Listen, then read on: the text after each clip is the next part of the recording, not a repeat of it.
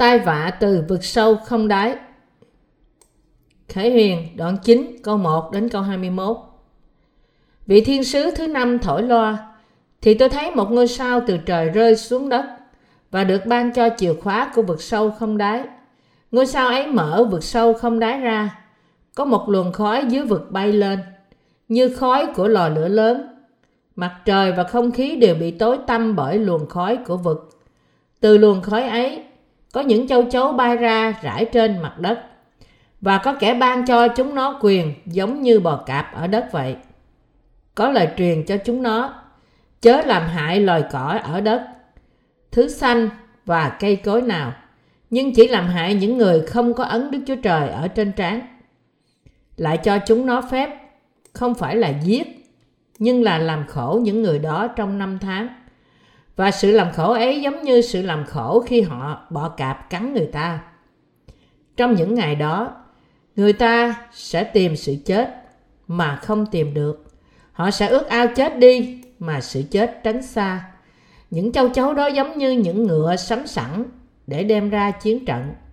Trên đầu nó có như mão triều thiên tợ hồ bằng vàng. Và mặt nó như mặt người ta.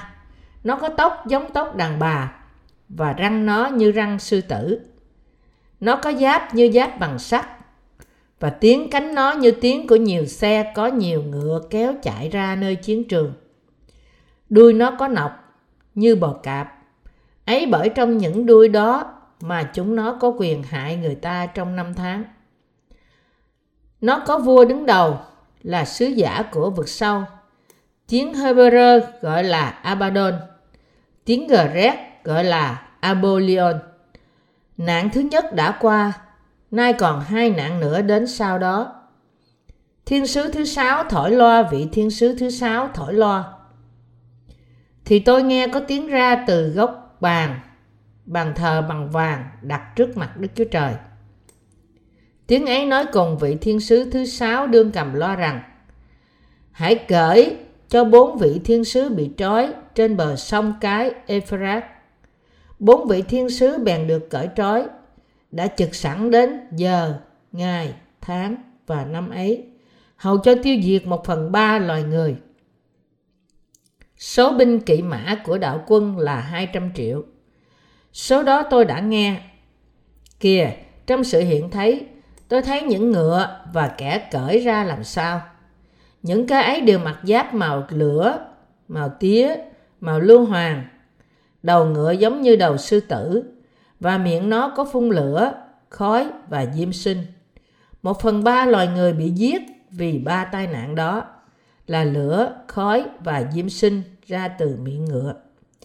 Vì quyền phép của những ngựa, ngựa ấy ở nơi miệng và đuôi nó, những đuôi ấy giống như con rắn và có đầu. Nhờ đó, nó làm hại người. Còn những người sót lại, chưa bị các tai nạn đó giết đi, vẫn không ăn năn những công việc bởi tay chúng nó làm. Cứ thờ lại ma quỷ cùng thần tượng bằng vàng, bạc, đồng, đá và gỗ. Là những tượng không thấy, không nghe, không đi được. Chúng nó cũng không ăn năn những tội giết người, tà thuật, gian dâm, trộm cướp của mình nữa. Giải thích Câu 1 Vị thiên sứ thứ năm thổi loa thì tôi thấy một ngôi sao từ trời rơi xuống đất và được ban cho chìa khóa của vực sâu không đáy.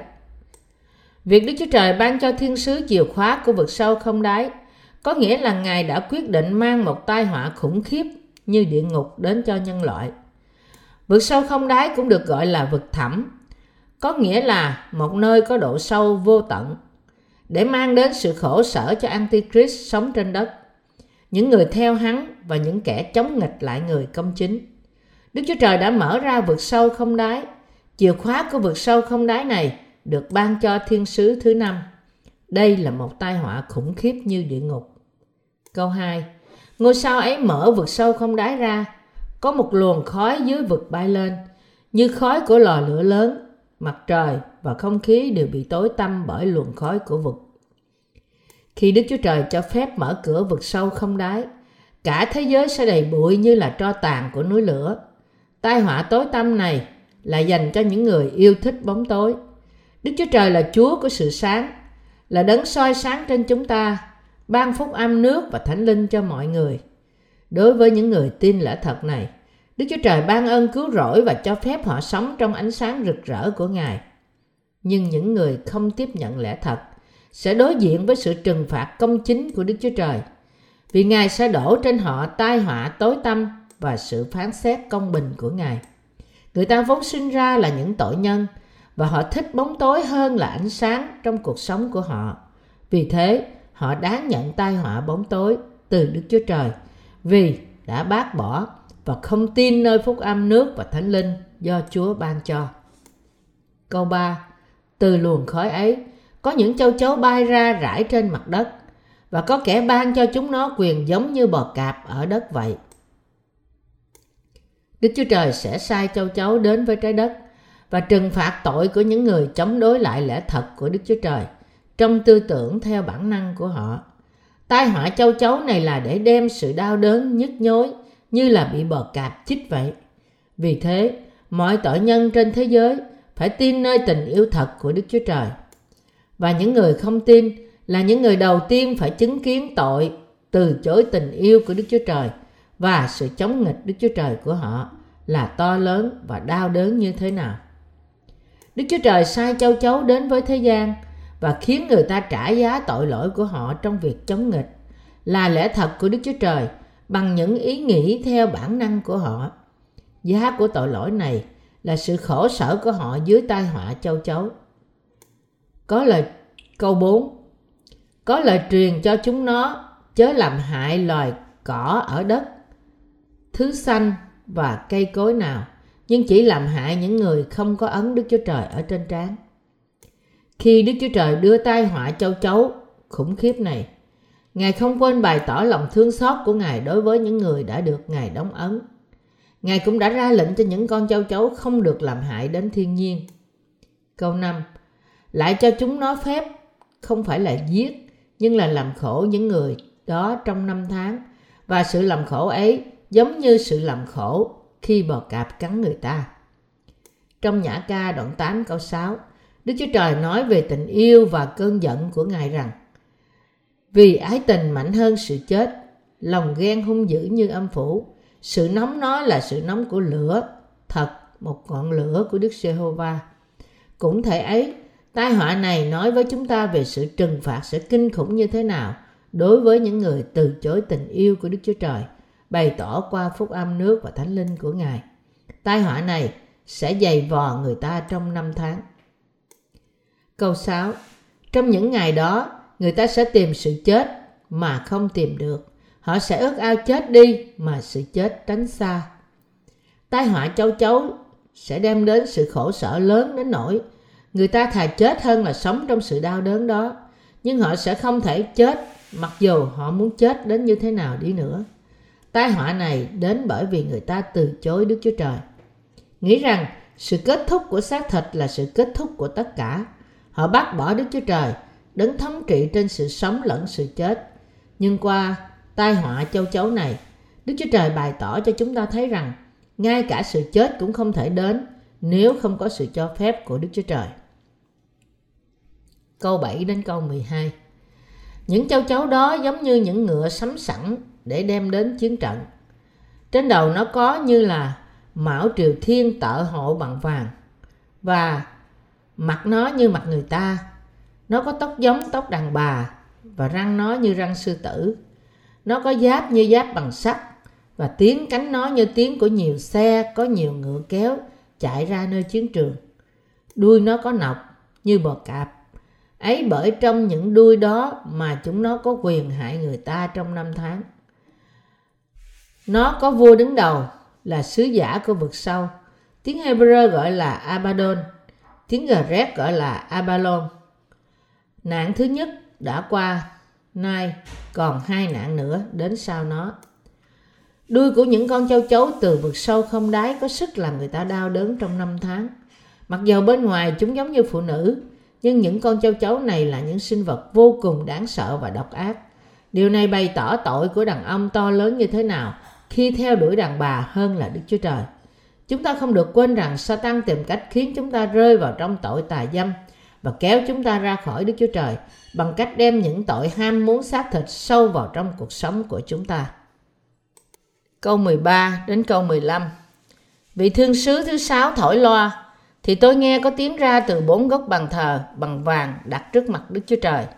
Tiếng ấy nói cùng vị thiên sứ thứ sáu đương cầm loa rằng Hãy cởi cho bốn vị thiên sứ bị trói trên bờ sông cái Euphrates. Bốn vị thiên sứ bèn được cởi trói.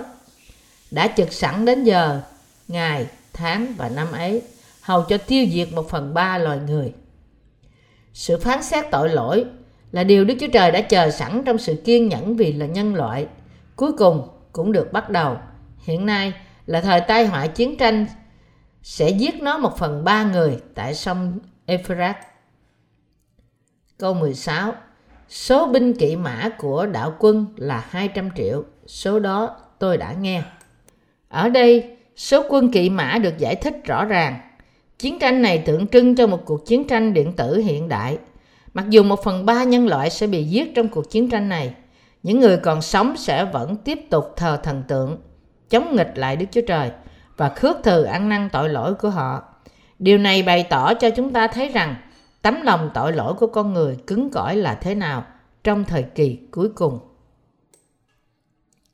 Câu 17 Kìa, trong sự hiện thấy, tôi thấy những ngựa và kẻ cởi ra làm sao. Những cái ấy đều mặc giáp màu lửa, màu tía, màu lưu hoàng. Đầu ngựa giống như đầu sư tử và miệng nó có phun lửa, khói và diêm sinh. Điều mà sứ đồ Phaolô thấy ở đây là những vũ khí phá hoại đáng sợ của thế kỷ 21 như là xe tăng, phi cơ phản lực và những vũ khí hiện đại ngày nay. Câu 18, 19 Một phần ba loài người bị giết vì ba tai nạn đó là lửa, khói và diêm sinh ra từ miệng ngựa. Vì quyền phép của những ngựa ấy ở nơi miệng và đuôi nó, những đuôi ấy giống như con rắn và có đầu, nhờ đó nó làm hại người. Một cuộc chiến đấu lớn bằng các vũ khí hiện đại sẽ đến vào thời kỳ cuối cùng và một phần ba nhân loại sẽ chết vì tai họa khói lửa và mưa đá đến từ những vũ khí đó. Câu 20 Còn những người sót lại chưa bị các tai nạn đó giết đi vẫn không ăn năn những công việc bởi tay chúng nó làm cứ thờ lại ma quỷ cùng thần tượng bằng vàng, bạc, đồng, đá và gỗ là những tượng không thấy, không nghe, không đi được.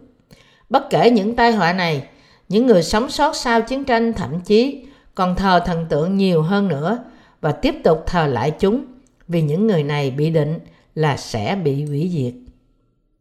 Câu 21 Chúng nó cũng không ăn năn những tội giết người, tà thuật, gian dâm, trộm cướp của mình nữa. Điều này bày tỏ cho chúng ta rằng trong thời kỳ cuối cùng, con người sẽ không bao giờ ăn năn tội của họ trước mặt Đức Chúa Trời. Vì thế, Đức Chúa Trời sẽ đoán xét những tội nhân này, nhưng ban cho một thế giới mới và phước hạnh cho những người công chính.